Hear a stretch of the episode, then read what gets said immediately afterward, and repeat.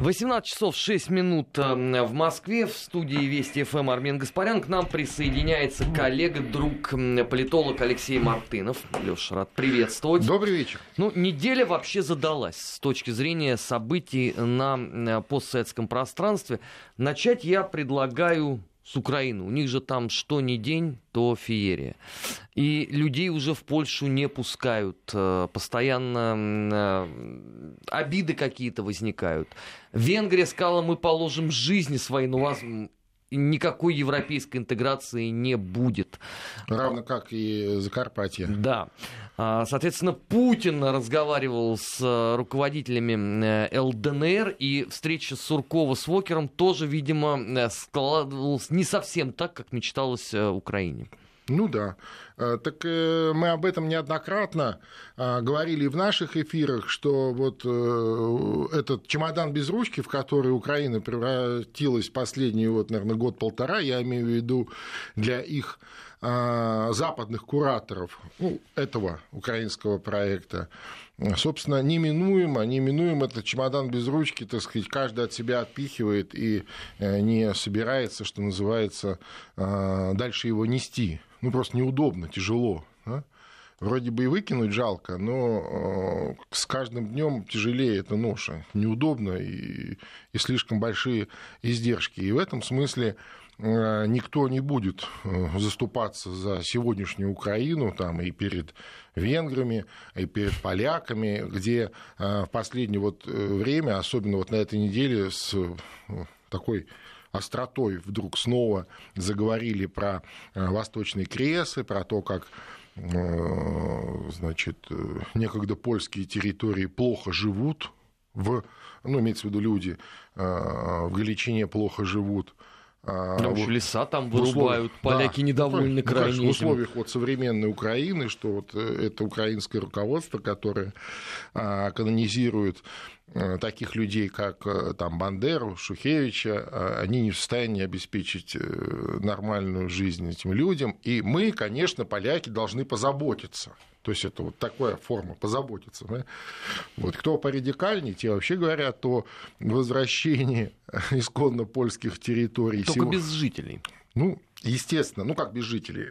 Жители-то, пожалуйста. Другой вопрос, что без равноправных, так сказать, без равных прав. То есть вполне эти жители пригодятся той же самой Польше в качестве таких белых негров. Но имеется в виду, что никаких гастарбайтеров Польша не приемлет. Ну, ну вот то, что по квоте Евросоюза им постоянно несколько тысяч предлагают принять беженцев, Польша категорически отказывается.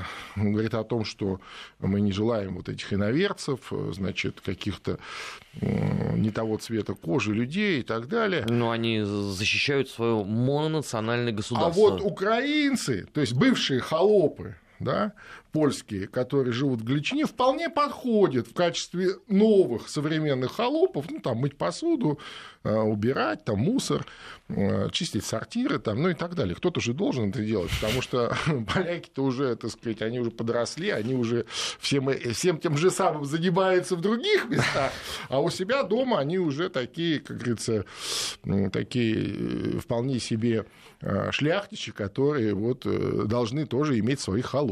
Вот. При всем этом э, на Украине ведь э, вызвало ну, гигантскую истерику сам факт вообще э, телефонного разговора по Путина с Захарченко и Плотницким. То есть э, они вот, действительно верили, что в принципе это не может произойти никогда, и вот для них это стало таким громом э, среди ясного неба. Или это была абсолютная убежденность уже. Вот социум, знаешь, чем-то должен напоминать, наверное, немецкий, образца там сорок третьего сорок четвёртого года, который настолько уже проникся теорией, что мы самые лучшие, мы самые сильные, сейчас просто незначительные какие-то сложности, но да, фюрер да. справится, приведет нас к победе. Нет, я не думаю. Скорее, это шок вызвало в некоторой части истеблишмента, ну, если можно назвать это истеблишментом, ну, таким модным словом, ну, тех людей, которые сегодня ну, так или иначе при делах, да, да, при делах в Киеве. Вот. Конечно, они ну, не, не предполагали, что так может быть, но я, кстати, практически уверен, что это никакая не режиссированная история, не, не специально продуманная какая-то, значит, операция и какой-то там такой, как вот сейчас многие говорят, какой-то сигнал, который там Путин... Я думаю, это был экспромт. И это очень похоже действительно на экспромт. При том, что вот такие экспромты Путина, они, они обычно самые, самые мощные, да, самые яркие. Ну, понятно, нет ничего лучше хорошо подготовленного экспромта. В том смысле, что ну, он готов был к, такой, к такому повороту событий. Он сказал, да, я с ними переговорю. Да, вот когда эта встреча в, в монастыре в Иерусалимске с Медведчуком, при том, что вполне вероятно, что вот эта встреча на ногах, да, где-то вот в монастыре вполне была запланирована, ну, мы понимаем, да, но вот такой поворот событий явно носит, мне кажется, характер экспромта, и настолько он мощно ударил, и не только по вот этому украинскому, так сказать, бомонду, да, в кавычках, но и... слегка взбодрил и э, европейскую, вообще западную общественность. Они почему-то считали, что вот как-то вот Путин разговаривает, ну, ну а что, а, ну а почему нет? Ну а почему нет? Мало ли кто с кем разговаривает, и э, это, это, кстати, ничего не значит, совершенно ничего не значит. Вот как с другой стороны уже тоже начали какие-то выкладки делать, что вот это начало, там чуть ли не признание Донецких республик. Да нет, это вот такая гуманитарная миссия или акция по спасению людей.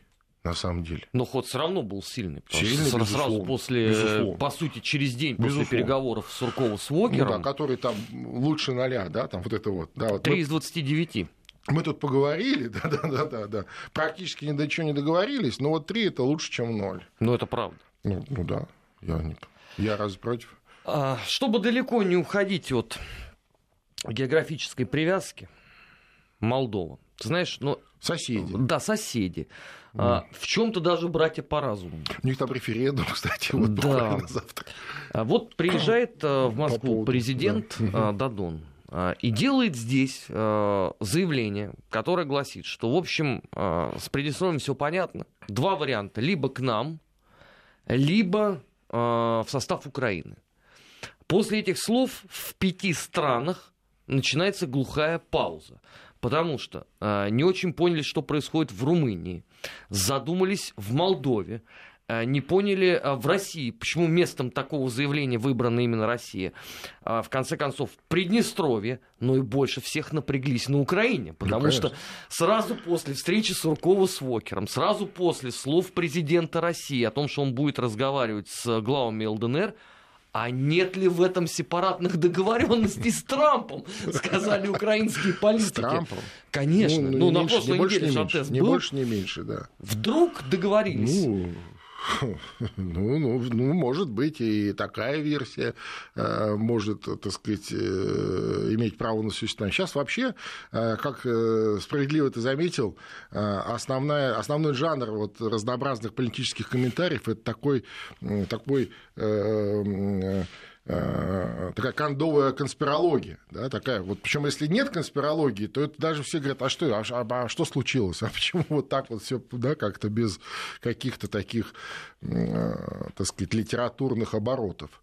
Ну, я думаю, что Додон вряд ли чьё-то поручение в данном случае выполнял. Скорее, скорее это у него, так сказать, был порыв после посещения, такого длительного посещения Армении с историческим визитом. Да. Как, это, прям, прям вот так вот, исторический визит. Ну, потому что впервые вообще за, за всю историю молдавский руководитель посетил Армению.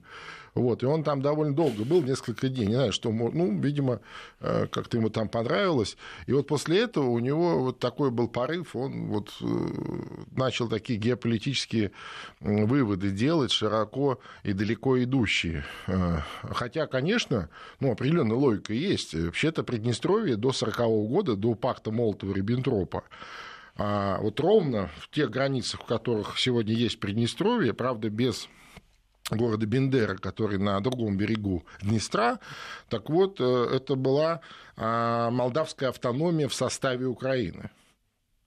Поэтому определенная логика в том, что Приднестровье – это Украина, да, есть, конечно, есть. Более того, в первом, на первом референдуме девяносто второго года возвращение в состав Украины был один из вопросов, который там немного, незначительно проиграл независимости, процентов десять. И, конечно, вот если бы это была другая Украина, то в качестве каких-то альтернатив можно было об этом говорить. Тем более, что время от времени, когда уж сильно обострялось противостояние Кишинёва и Тирасполя, отношения, наоборот, становились более тесные и плотные Тирасполя и Киева. Кстати, в свою бытность председателем Совбеза украинского, Совета национальной безопасности и обороны Порошенко, активную, Петр Порошенко, активную вел деятельность в Приднестровье. Ну, так он сам оттуда. Ну, конечно, он же свой родной бендерский хлопец, и там такие выстраивались интересные всякие линии. Ну, понятно, параллельный бизнес выстраивался, и тогда, когда в две тысячи первом году Воронин вот подобным образом поступил в конце, ну, когда он только пришли к власти, и они тут же начали давить, ну, вместо того, что договариваться, начали репрессии вводить, там отменяли таможенные печати, запрещали внешнеэкономическую деятельность самостоятельно в Приднестровье, хотя это прописано было в меморандуме девяносто седьмого года об мирном регулировании. И э, добились тогда э, молдаване того, что э, товарно-денежные потоки, которые распределялись почти, ну, пополам, да, половина шла через Молдову, половина через Украину. А, так вот, они добились тогда того, что э, все пошло через Украину. Ну, понятно, через Порошенко, через разных хороших там людей э, соседней Одесской области. И, и, кстати, все были довольны, все были очень довольны. И вплоть до, вот, до Ющенко. Ющенко начал первые там блокады какие-то придумывать, уже вот заигрывая с а, европейцами. И вот тогда а, все отношения испортились. Ну, так или иначе испортились. Да? То есть вот той, такой теплоты уже больше, наверное, не было. Это, нет, вроде, по-моему, две тысячи шестой год. В две тысячи четвёртом он пришел, с две тысячи шестого вот он начал там такие неприятные вещи. И вот уже десять лет оно такое... А уж когда там откровенные, э, так сказать, фашисты э, пришли и начали орудовать, в том числе в Одесской области, ну, конечно, там ни о какой теплоте на сегодняшний день, на мой взгляд, речи быть не может, хотя все равно соседи. Знаешь, меня в этом во всем удивляет следующий момент. Позиция, что э, если не Молдова, то, пожалуйста, забирайте это украинцы. Она ведь была всю жизнь прорумынской. Да, сто процентов. Главным конечно, лоббистом конечно. был Троян Бесеску. Который, кстати сказать, с гастролями да. сейчас свободно ездит по всей... С агитационными акциями ездит по всей Молдове, и ему никто не препятствует. Никто. Он встречается с журналистами, с общественниками, с какими-то... Ну, просто с, с трудящимися. Рассказывает, как хорошо вот, было бы неплохо быть румынами, а вы же и так румыны, в принципе, какая вам разница. Язык уже управляет. Празднили, в принципе. Ну да, не, ну как бы да, паспорта у вас есть. Ну так или иначе, там процентов у семидесяти граждан Молдовы есть румынский паспорт. Ну и вроде как бы понятно. Ну ладно уж, что, ну лучше уж совсем, так сказать, хорошо, вернее, совсем хорошо не будет, но лучше уж вот просто хорошо, чем вообще никак, вот с, с олигархами с вашими сегодня и так далее. Знаешь, я мог бы понять, если бы вот с подобной идеей вышел бы, например, какой-нибудь...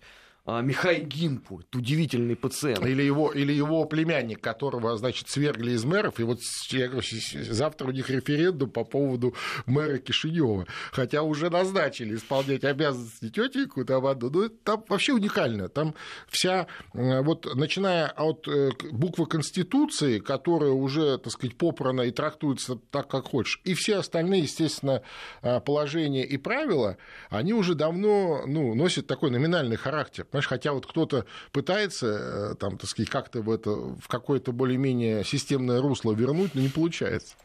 Знаешь, ну когда вот это заявление делает пророссийский политик, президент республики, при этом он дальше там уже не раскрывает ничего, ведь эта новость обошла абсолютно все крупные информагентства на всем постсоветском пространстве. Но это несколько странно. Я вообще... Или в Молдове, в принципе, все уже настолько перемешалось, что неважно, кто и что говорит. Ну, во-первых, и перемешалось. Во-вторых, я бы, так сказать, осторожней в терминологии был, когда называл бы Додона пророссийским президентом. Это ну, он сам о себе так говорил. Ну да, но он просто время от времени, находясь, скажем, в России, с целью решить какие-то свои конкретно личные вопросы, делает какие-то приятные нам заявления. Да? Но в других местах он делает приятные другим заявления. Вот. А в действиях я не вижу никакой пророссийскости. А по поводу Румынии, безусловно, ведь все эти годы, двадцать пять лет, благодаря вот этому якорю, которым является Приднестровье или Приднестровский вопрос, или Приднестровский конфликт, Молдова сохранила свою государственность.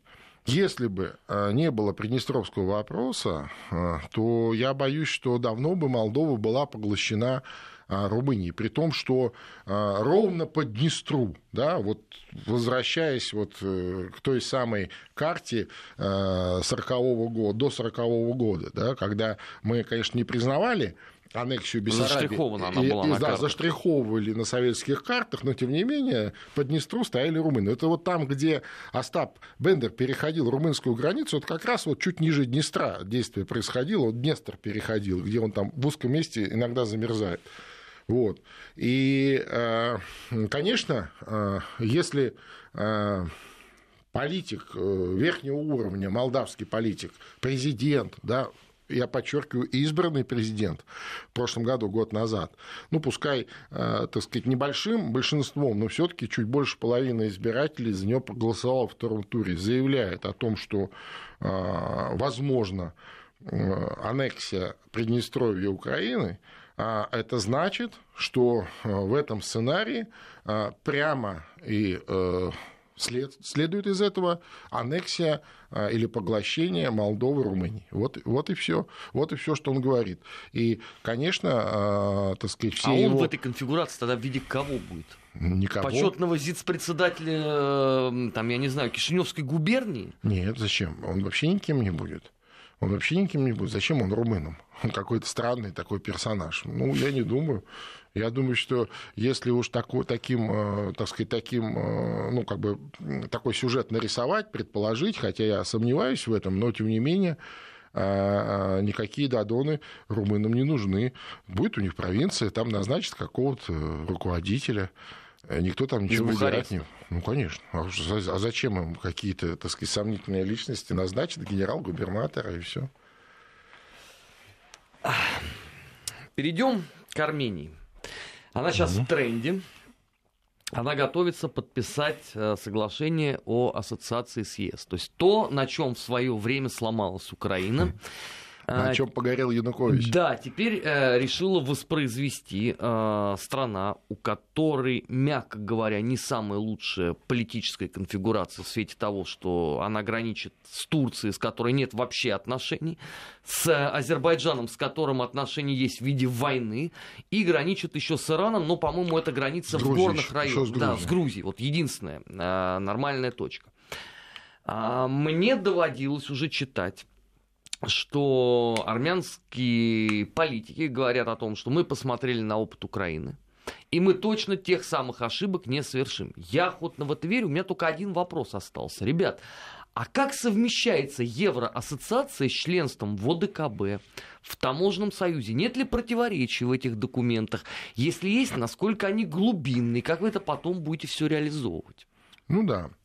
Вообще, я напомню ту историю с украинской Евроассоциацией, ну, скажем, тринадцатый год, весь тринадцатый год это так или иначе обсуждалось, и, собственно, наша позиция заключалась лишь в одном. Мы же не можем быть против. Ну, это же суверенное государство. Мы говорили о внеблоковом статусе. Мы... Ну да, но мы говорим, давайте проведем консультации. Ну, постольку, поскольку у нас очень интегрированы были экономики с Украиной, у нас, так сказать, много двусторонних обязательств с Украиной, и не только, кстати, экономического плана, там, но и политического, и финансового. Соответственно, мы говорили, ну, если вы хотите, пожалуйста, тогда давайте на троих проведем консультации. Ну, имеется в виду с евро... чиновниками там, Евросоюза, кто этим занимается, с представителями Украины и России. И найдем какие-то, какие-то формы, которые бы, а, не ущемляли и не подрывали бы уже существующий формат взаимодействия двухстороннего, а, позволили бы...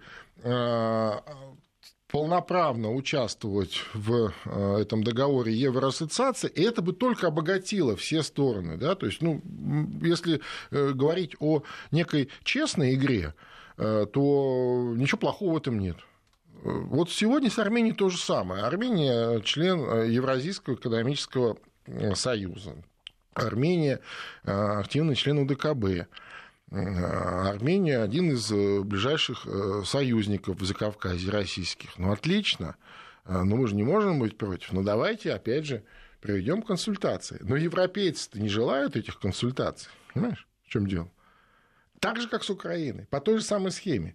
Ведь тогда не э, Украина была против, и не Украина там что-то срывала. И когда вот, тогда, вот эти майданные... значит, силы обвинили Януковича в срыве вот этой Евроассоциации, но это было, мягко говоря, лукавство, потому что Янукович-то вообще был готов на все. Но единственное, что он точно так же в Европе, той же самой Меркель, говорил, что, ну, слушайте, ну я же не могу вот так взять и встать и уйти. У нас действительно экономики перевязаны, у нас там газ идет, у нас деньги между нами, там кредиты. Давайте на троих встретимся и договоримся. Европа категорически не захотела. И вот в срыве тогда Евроассоциации как раз, на мой взгляд, виноваты как раз евробюрократы. Они не захотели. Понимаешь? Хорошо, и теперь Армения идет ровно той же самой абсолютно, дорогой, со сильным упорством. Абсолютно. А, да, и тогда именно европейцы сказали, или с нами, или с русскими. Или, или. То есть вот эти же... Мы таких условий никогда не ставим. Мы говорим, да ради бога, да отлично. Ну, давай только так вот договоримся, чтобы одно другому не мешало. Мы будем только за.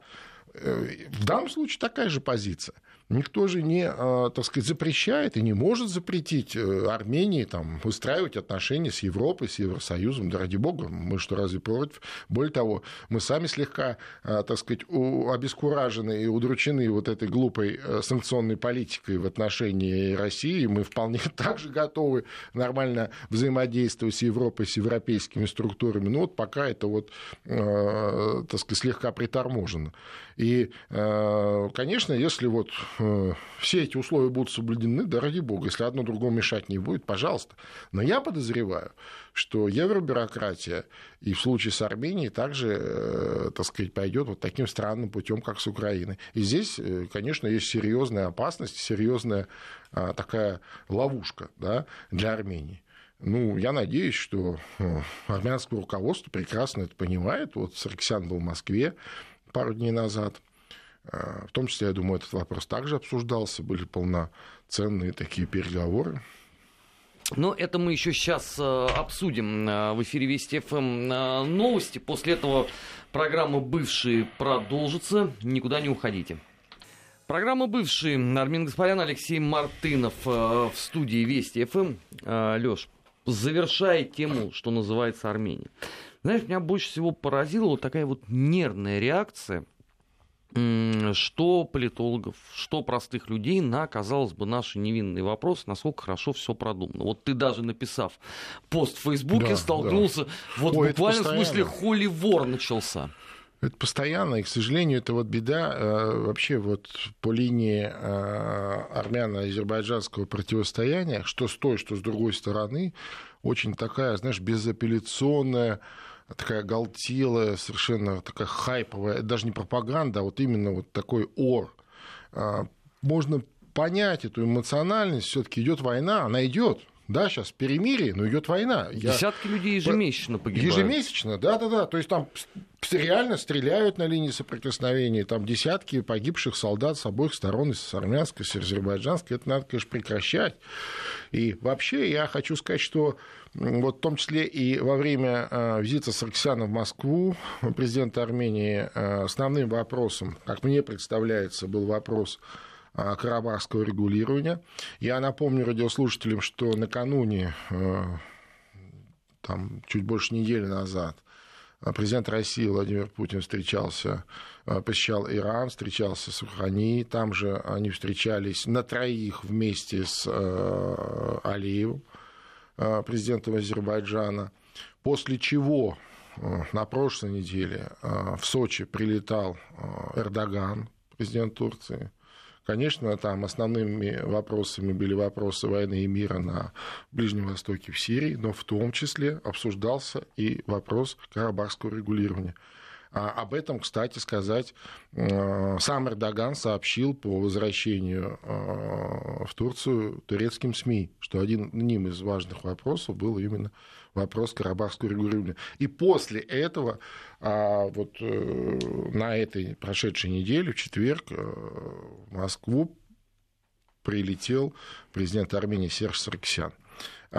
Действительно, сегодня, как никогда, есть реальный шанс прекратить войну в Закавказье, так сказать, установить прочный мир в Закавказье. Да, обсуждаются там условия, обсуждаются механизмы, как это должно происходить. Конечно, так сказать, это непростое дело, и никто и не говорит, что это там сто процентов будет, но есть огромный шанс, и этот шанс Закавказью сегодня дает Россия, этот шанс Закавказью сегодня дает президент России Владимир Путин, является таким медиатором этого мирного процесса. Ну, если это получится, то я буду очень рад, я буду очень рад, перестанут гибнуть люди. Вообще очень э, такой момент интересный, тоже этого нигде у нас в прессе нет. Например, э, в Армении э, э, упразднили отсрочку от армии для студентов высших учебных заведений. Почему?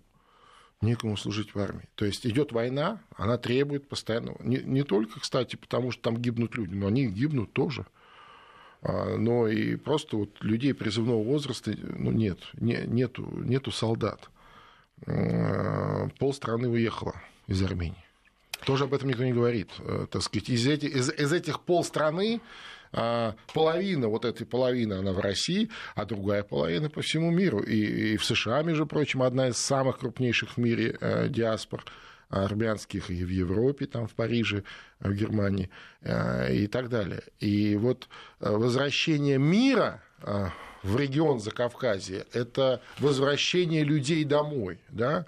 Это мирное развитие, это восстановление инфраструктуры, да? Это, так сказать, нормальная человеческая жизнь для всех. Когда сегодня пишут в этих социальных сетях там какие-то, значит, там прямо из экрана слюна брызжет, что вот мы там с этими… Ба-ба-ба. Слушайте, это соседи. Азербайджан – это соседи, и можно по-разному к этому относиться, но уж коль скоро Россия, собственно, и имеет прямое отношение к такой конфигурации Закавказья, я имею в виду вот двести лет назад, восемьсот тринадцатый год, Гюлистан, а потом через еще там тринадцать лет подтверждено это в Туркманчайским договором. Россия зашла в Закавказье. Именем Аллаха Всемогущего начинается каждый этот договор с Персией. Да? И Россия несет историческую ответственность за народов, за будущее народов Закавказья. И именно исходя из этой исторической ответственности сегодня Россия предпринимает очередной и, на мой взгляд, самый, так сказать, реальный к реализации план установления прочного мира. Получится, ну здорово, если кто-то будет его, так сказать, торпедировать опять, как это бывало, и, к сожалению, часто армянская сторона здесь, так сказать, не доверяя в полном объеме участникам мирного процесса, делала два шага назад. Но сегодня Россия при... предлагает беспрецедентно жесткий и высокий уровень а, гарантий всем сторонам а, конфликта. Поэтому шанс есть. Сегодня в Латвии большой праздник. Отмечают День независимости. девяносто девять лет, ну, у них, как известно... Ну, они меряют... Первая понятно. Республика, да.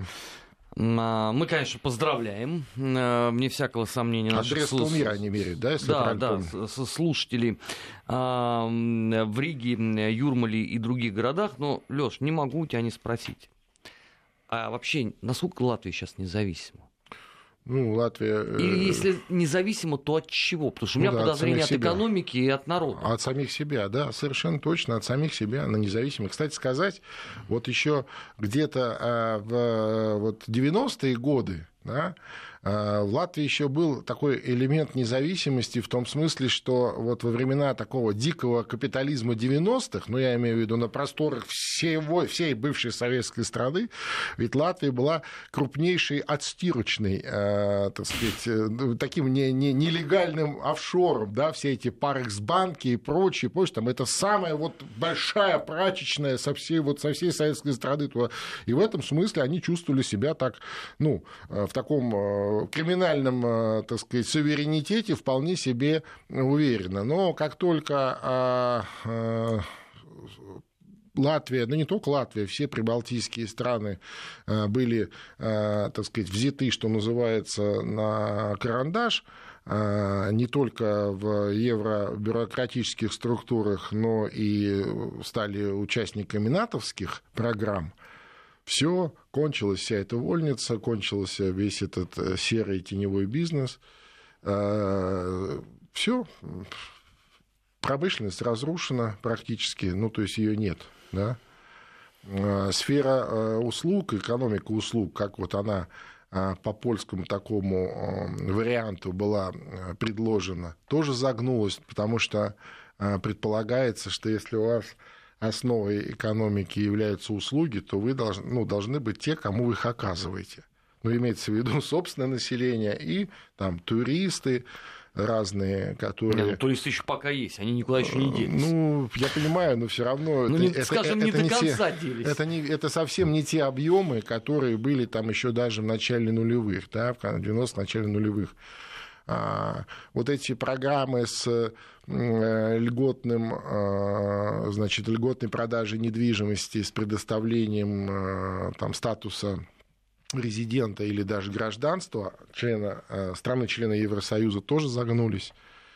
Там мы читаем в разных социальных сетях, как наши бывшие граждане из числа, так сказать, сильно несогласных, там, сильно возбуждены, там, что за фигня, мы сюда приехали, мы за вас, там, значит, боролись, там, чуть ли не да, кровь да, проливали. И, и, юрист Ходорковского, по-моему. На Болотной, да-да, а меня, меня тут просит, там, двести процентов там, какого-то налога, потому что я, ну, вот такой, вот такой, как бы, вновь возникший резидент, да.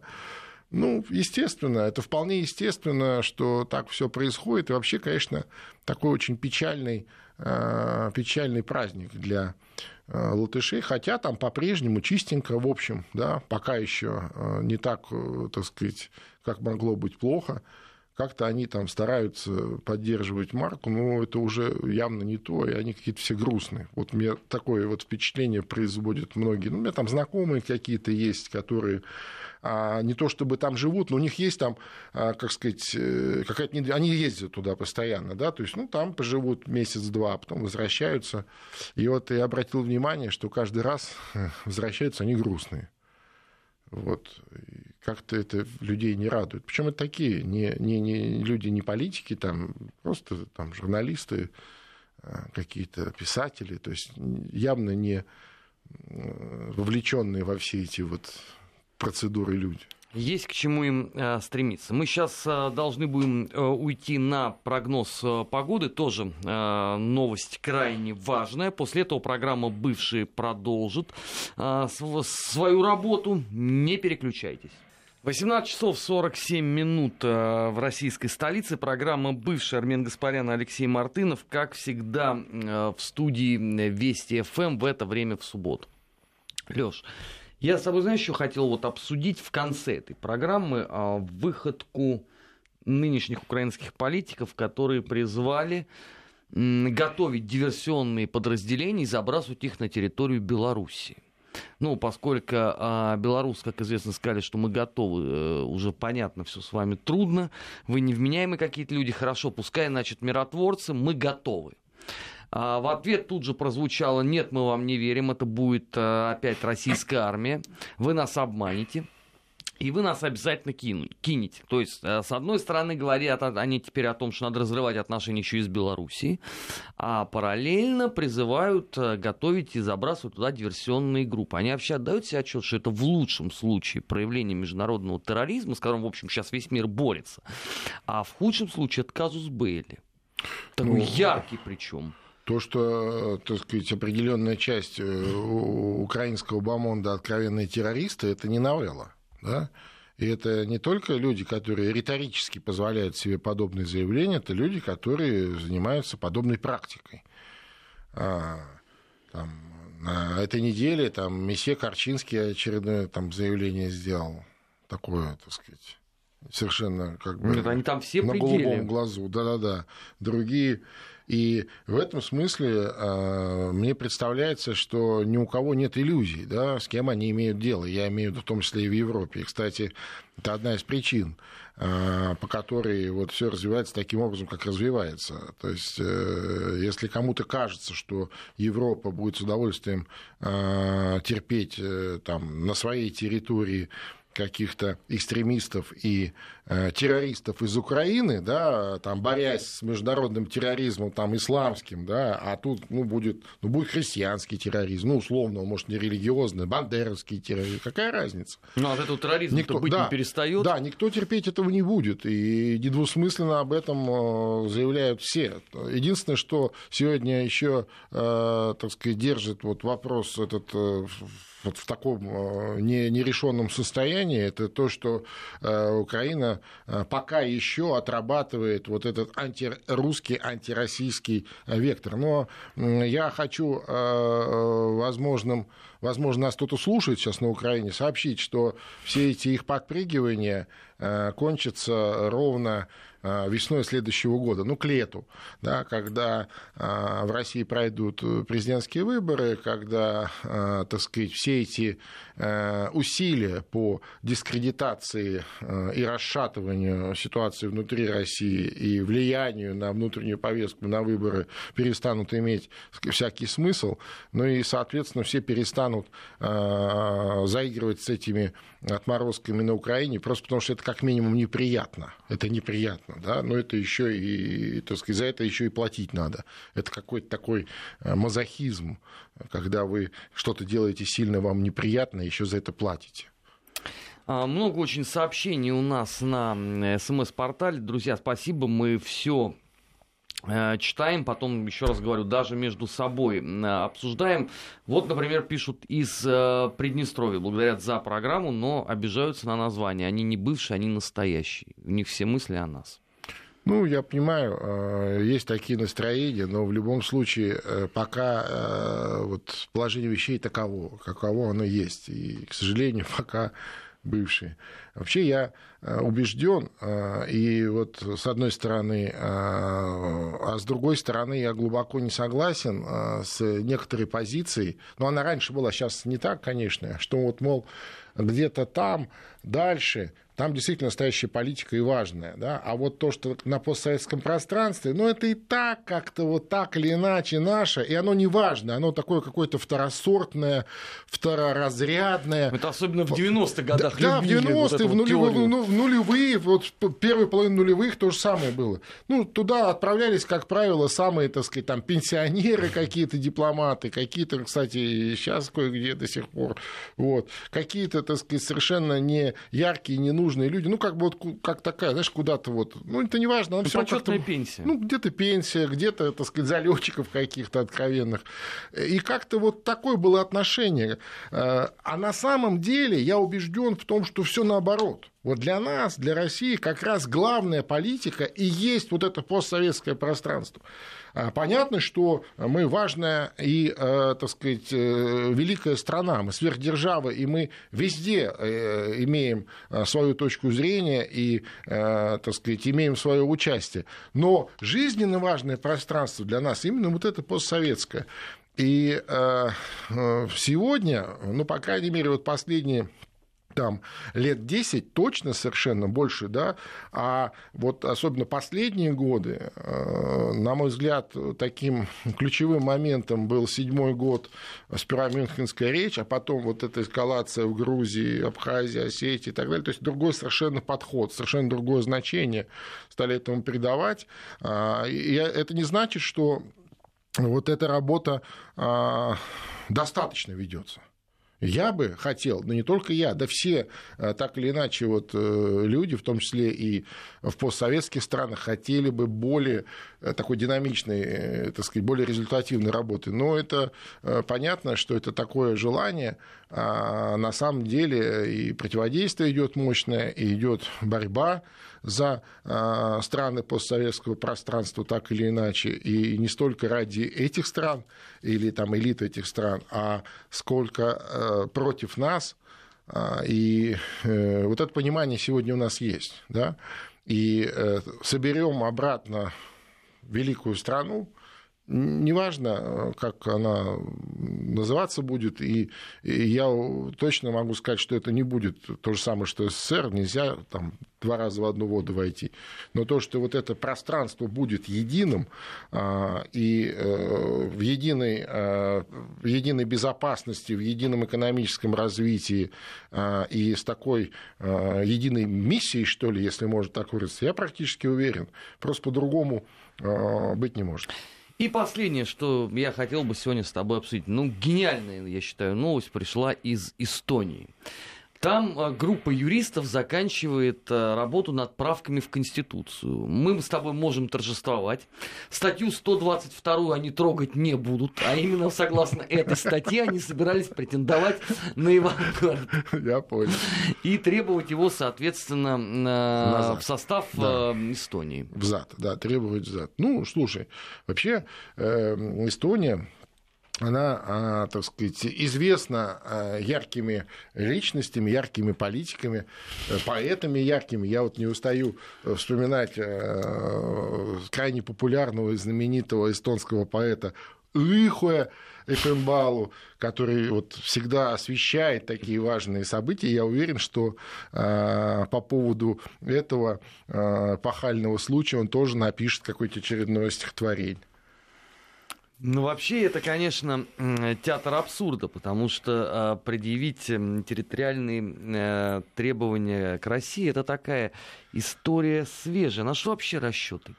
Не, ну как? Ну, но... ну вот помимо того, что вот показать свою непримиримость по отношению... Старика на... Крылова сразу вспоминаешь, да, про да. моську, да? Знать она сильна, что лает на слона. Лёш, ну это ж не системность в политике. Да нет, ну слушай, это вообще не политика.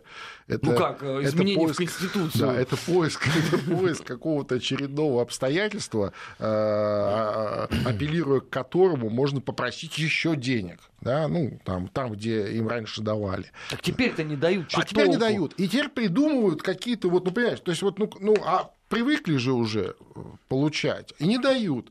Давай вот что-нибудь еще такое. А вот, вот бац, мы Конституцию поменяли.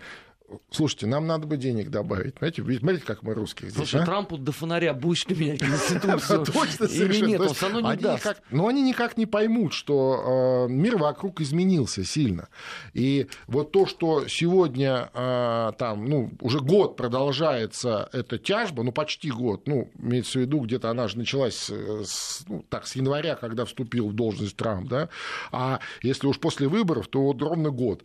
Продолжается эта тяжба Трамп с там, доброй половиной американского истеблишмента, им как-то вот не до всяких вот этих вопросов. Я подозреваю, что как только у них это все закончится, все посыпется, вот все эти, э, так сказать, старые проекты посыпятся с очень такой быстротой.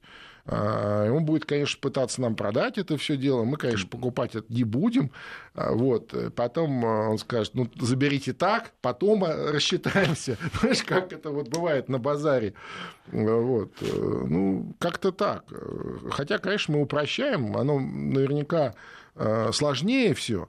Но вот то, что эти замечательные люди в Эстонии вот такими вещами занимаются, ну, это только улыбку вызывает, если честно, и, так сказать, лишний раз подтверждает их вот этот статус а, таких недогосударств. Ну, вообще, это, конечно, чудовищно для страны члена Европейского Союза. Члена НАТО. Члена НАТО в две тысячи семнадцатом году на полном серьезе, на голубом глазу обсуждать территориальные э, претензии к России. Ну, впрочем... Для Прибалтики, наверное, это нормальная схема, потому что там что в Вильнюсе, что в Риге, что в Таллине люди весьма и весьма своеобразные. Лёш, спасибо тебе, что всегда с нами. Спасибо в вам. Программе «Бывшие». А через неделю бывшие вернутся в эфир, а так мы с вами встретимся завтра с трех часов. Как всегда, будем с Гией Саралидзе подводить недельные итоги и обсуждать предстоящие недельные события. Я, Армен Гаспарян, прощаюсь с вами. Всего доброго. Всего хорошего.